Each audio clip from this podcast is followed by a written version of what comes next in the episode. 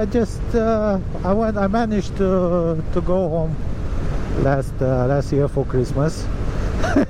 uh, it it was nice. Don't get me wrong, but it wasn't the same, you know. Either because because I'm older must be part of it or because uh, I spend a lot of time on, my own and uh, and got used to it.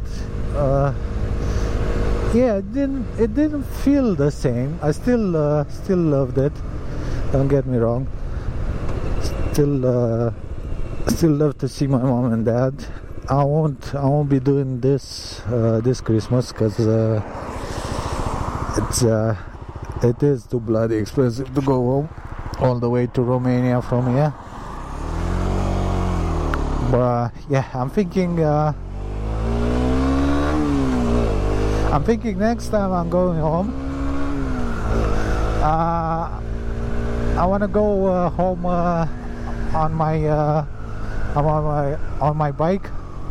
I mean like a proper bike not the one, one to five obviously because it can't go nowhere on a 1 to 5 but when I get my uh, proper bike when I get my full license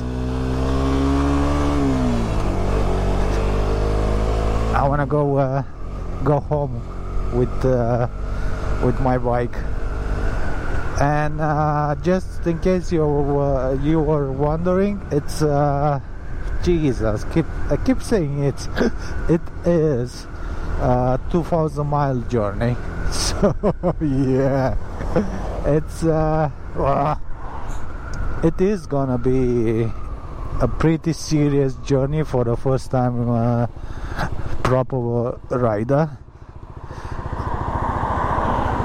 but you know I want to do it I want to I want to be able uh, to look back and say, yeah, I've done that. I went, uh, I did 2,000 miles on a bike and 2,000 miles coming back. I, I don't know if I'm gonna have the time. Ooh, neutral. I don't know if I'm gonna have the proper time to do it.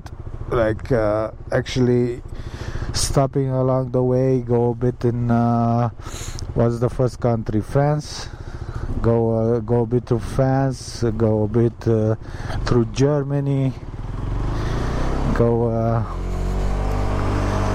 go a bit to uh, to Austria.